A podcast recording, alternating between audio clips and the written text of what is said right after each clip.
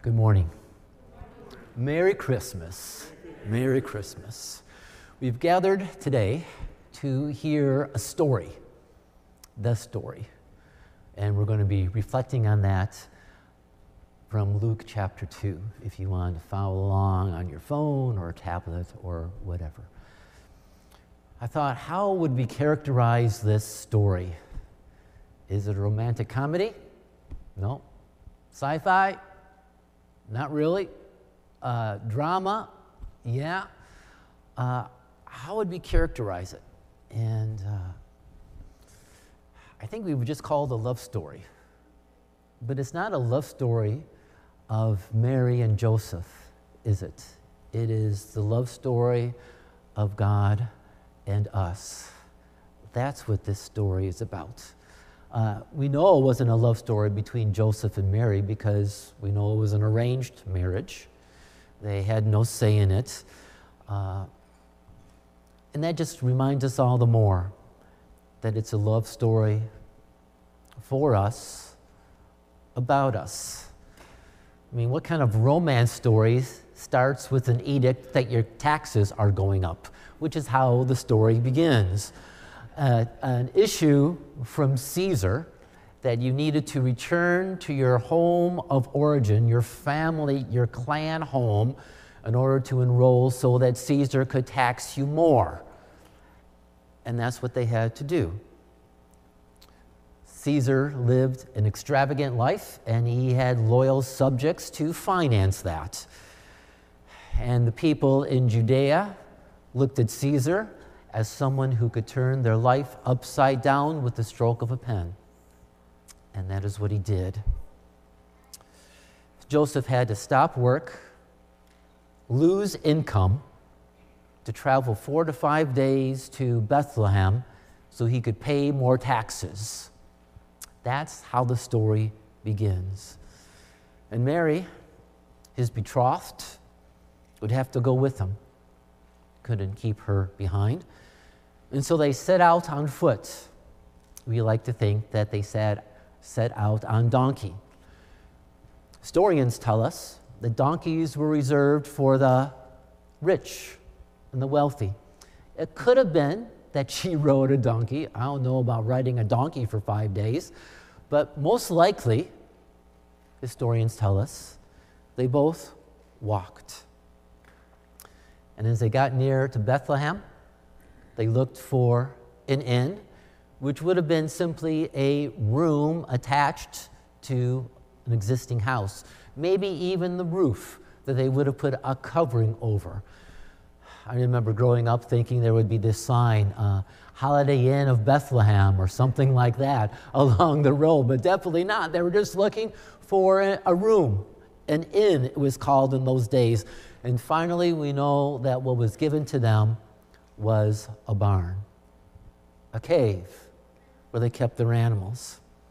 And not even a barn that we would think of in today's day and age, if we would think of a horse barn, a nice, fluffy hay and straw that uh, the people would have cleaned every day like people do today. Not at all. Uh, stinky, smelly cave with animals. Likely no straw or hay. Uh, back in those days, you brought the animals to the hay. You didn't bring the hay to the animals. Likely very bare. And then Mary went into labor. Maybe when they arrived, maybe a couple days, uh, the commentators seem to say that Matthew records that they were in a home when the Magi came, so they had some time to settle, but likely very quickly after they arrived in Bethlehem, born was baby God, God with flesh, real skin. And the text tells us it was only those three. And so we read the first part of the story. Dan, if you could help bring us along here. In those days, Caesar Augustus issued a decree that a census should be taken in the entire Roman world. This was the first census that took place while Quirinius was governor of Syria. And everyone went to his own town to register. So Joseph also went up from the town of Nazareth in Galilee to Judea, to Bethlehem, the town of David, because he belonged to the house and the line of David. He went there to register with Mary, who was pledged to be married to him and was expecting a child. While they were there, the time came for the baby to be born, and she gave birth to her firstborn, a son. She wrapped him in cloths and placed him in a manger because there was no room for them in the inn. Then this story, filled with common people, common places, and events, takes a sudden turn. And there were shepherds living out in the fields nearby keeping watch over the flocks at night. An angel of the Lord appeared to them, and the glory of the Lord shone around them, and they were terrified. But the angel said to them, Do not be afraid. I bring you good news of great joy that will be for all the people. Today in the town of David, a Savior has been born to you. He is Christ the Lord. This will be the sign to you. You will find a baby wrapped in cloths and lying in a manger. And suddenly a great company of the heavenly hosts appeared with the angel, praising God, saying, Glory to God in the highest, and on earth peace to men on whom his favor rests. Sometimes the wording of the angels can seem a bit odd for us. That's because translators are trying to get it right and for it just to sound right as well. Not just to be accurate, but to be good to the ear to hear. Uh, we would think that an angel would say, it's a boy or it's a girl or something like that, but the angels say something different. In fact, in the ancient languages, often the first words of the sentence were more important it says, To you born this day in the city of David. And then again, to you is born. To you the gift has come. The emphasis is being on you. This is not simply a story for you to enter into. This is your story. To you is born a Savior. And what was that like for Joseph and Mary? Use your holy imagination with me. An outcast, ridiculed in Nazareth for months. A four to five day trek under normal conditions from Nazareth to Bethlehem. Scorching days in October when they traveled, freezing nights when they were out under the stars, into a stinking, smelly barnyard, not those nicely groomed things we have today. And how tough was childbirth? Not easy no older women there to serve as midwives, just Joseph, a young man, 18 to 20, who had never been a part of childbirth before, unlike the young girls within a community that would get to be a part of it, to see and to understand and to know. And then, after the birth, how easy or difficult that might have been the afterbirth.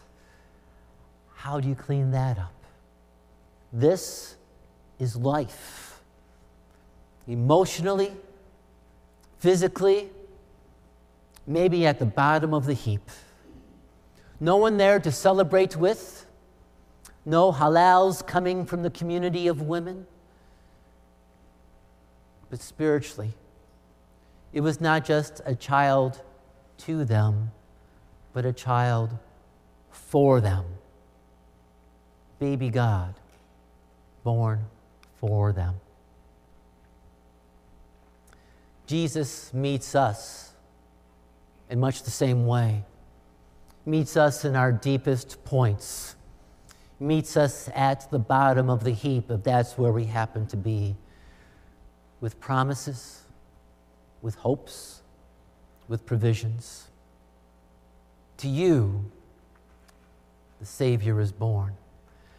So maybe to you, this Christmas, it hasn't been the Christmas you have been expecting or the Christmas that you had hoped. Maybe there's something that's been going on in your life, we know definitely in the world, that's left us a bit nervous, not as we would want it to be. Maybe you could say, like Joseph and Mary, though in different circumstances, you too feel like, is this what God is calling me to do? And to celebrate on this day? And reflecting on the story, trying to see it through the eyes of Mary and trying to see it through the eyes of Joseph and where they were at, I thought maybe this is where some of us are at. So I'd just like to pause and offer prayer for those of us whose Christmas isn't what we want it to be, what we'd hoped it to be, what we long for it to be. I invite you to join me in prayer. Father God, as we hear and reflect on this story, we thank you that to us, a child is born. Your gift represents hope. It represents your presence. It represents your promises. So, Father God, in whatever circumstances that we find ourselves in, wherever we have journeyed from or we are journeying to, thank you for being with us. Thank you for your care as we reflect on your care for Mary and Joseph on that day, on that night. We pray, Lord, that your care will come upon us and those we know, family and friends, where it's not the Christmas we had hoped it would be to celebrate.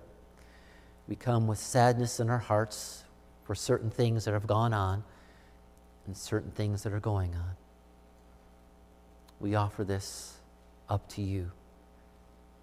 For you to meet us,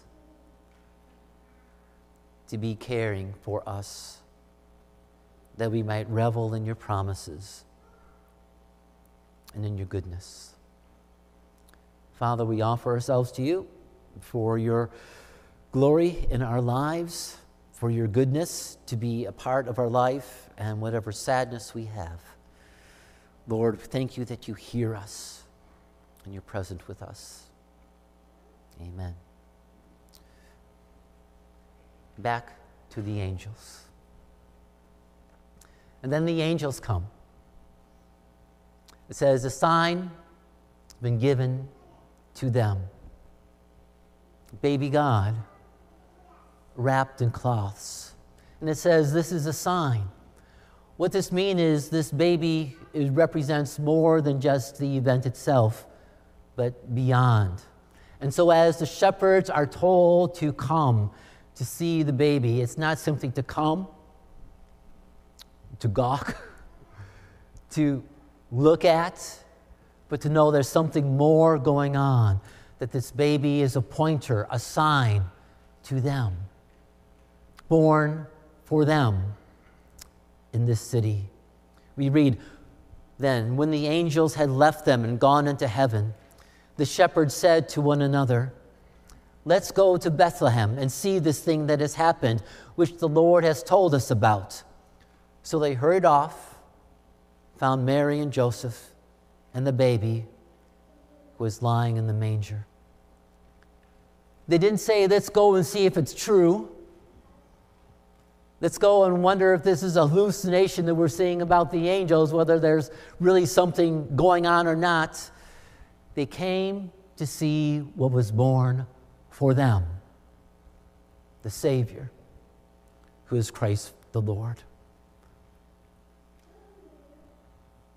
And then the rest of the story. When they had seen him, they spread the word concerning what had been told them about this child. And all who heard it were amazed at what the shepherds said to them. But Mary treasured all these things and pondered them in her heart.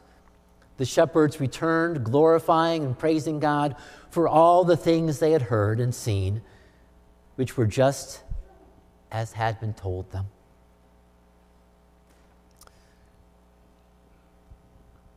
What was it that the shepherds told the others that made them amazed? That there was a baby in Bethlehem? More than that, born for you all is the Savior, the Messiah, born for us. And that's what we celebrate on this day. Whatever day he was born on. Today is the day we celebrate, born for us, Messiah, Savior, Protector, Author of life, Giver of good gifts, all these wonderful things of who Jesus is. The story is no matter our past, no matter what we've done, no matter what greasy little sins we've committed this week, however pious we've tried to live, or how miserable we've failed in the Christian life. Whether we come from a family that's economically prosperous or just wondering how we're paying the bills this month. Whoever we are, wherever we've come from, the angel's voice tells us for us born is the Savior, the Christ. This is a love story, God's love story for us. And we celebrate on this day together now, maybe with family, maybe with friends, even more.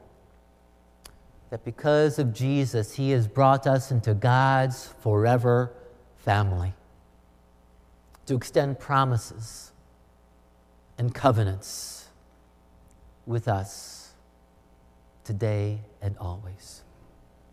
Amen.